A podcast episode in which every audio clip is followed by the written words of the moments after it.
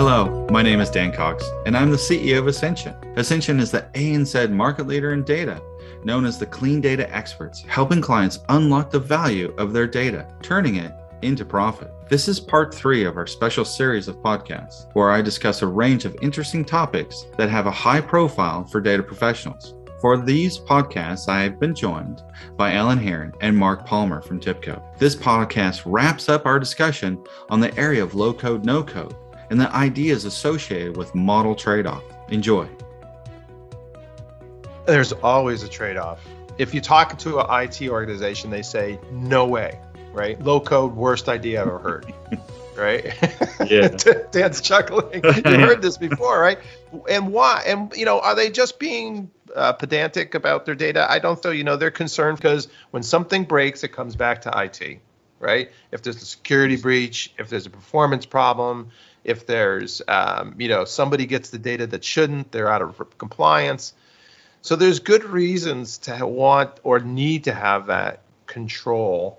So of course, yeah, the nirvana is apps in minutes, right? Okay, but you have to do that safely. So there's always that tension, Alan. But this is why like very carefully designed tools facilitate that instead of exacerbate that. What virtualization does is not just provide anybody that wants it virtual access to data, right? You're maintaining authentication and security across multiple sources. And that's actually, by the way, really hard. I'm going to talk to you about how hard my job is sometimes. You know, imagine what we do is provide single sign on, for example, or token authentication across the 300 data sources that we we support for virtualization. I mean, we're talking like a you know it's, it's very typical for our customers to want to say, hey, here's one view of data that cuts across Salesforce, Oracle, and Snowflake. Maybe some SQL Server thrown in there too, and some Excel spreadsheet. So how, who gets access to that data? It's it's it's a hard problem, right? So when you're taking responsibility for virtualizing that, we do that mediation of authentication and control. And that's just one example, Alan, of where the fears of IT or the concerns about providing self-service access get allayed, right? Because yep. we can do that in virtualization tools.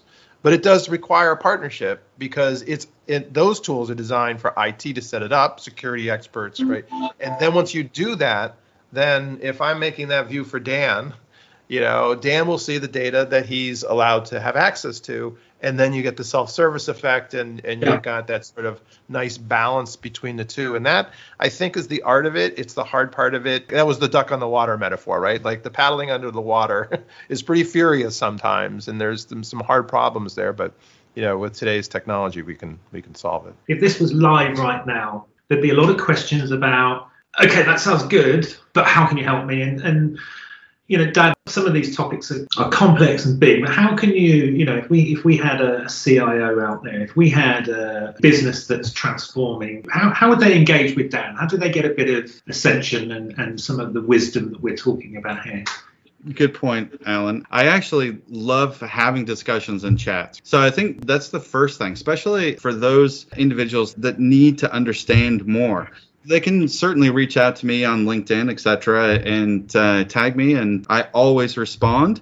But if we're looking for something more formalized and the ability to see where an organization is at, we have a number of readiness assessments. We can walk you through those, and then that'll actually give you a real understanding of where you are in data maturity and sit down with you and then actually map out what you might need to do. And that makes it a lot less complex and a lot more process oriented. My favorite thing about meeting with executives, and I think Dan is the same on this, is is sharing those best practices and stories. You know, yeah you've just heard you've had to hold us back from oh yeah that reminds me of this example and that example. It's, in a weird way the pandemic i think has been generative of that kind of resource that's out there. Things like this like podcasts. Alan you're in the uk dan you're in australia i'm in new york very difficult to get us all together, even just for a Zoom on time zones, by the way, as you know. Folks like Dan uh, and his team hear the stories, say, like, this is my challenge. What are other people doing? What are the best practices? Somebody asked me the other day, do you think most chief data officers know about data virtualization?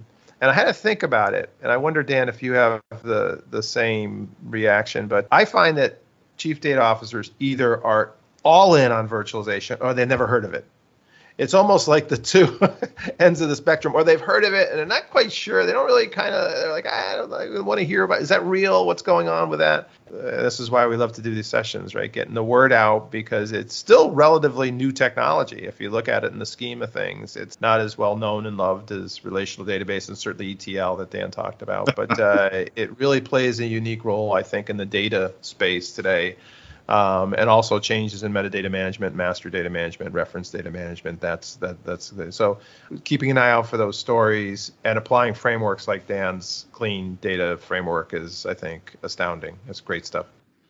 So, gentlemen, that's that's kind of a wrap. Mark, that means you're off for a, a breakfast somewhere in New York. Dan, I'm not sure if you've had your dinner or not, and, and it's time for lunch here. Uh, and I suppose on that note, it's been an absolute pleasure. And, and just wrapping up, the way we brought that together, I, I didn't expect it, us to, to kind of reference. It's, it's one of my favourite ways of, of, bringing these stories to life is the reference of how we've achieved bringing unfair advantage uh, and competitive advantage to businesses that we've touched. And it's been a real pleasure. It's been really nice. Uh, there's been a nice dynamic this morning, and uh, yeah, good to good to good to speak to you all. Thanks for your time. A lot of fun. Thank you, everyone. Thanks for listening. I'm Dan Cox, CEO of Ascention. If you want to know more about turning data into profit, reach out to me on LinkedIn or visit our website at ascention.com. That's Ascention with a T. Again, thanks for listening.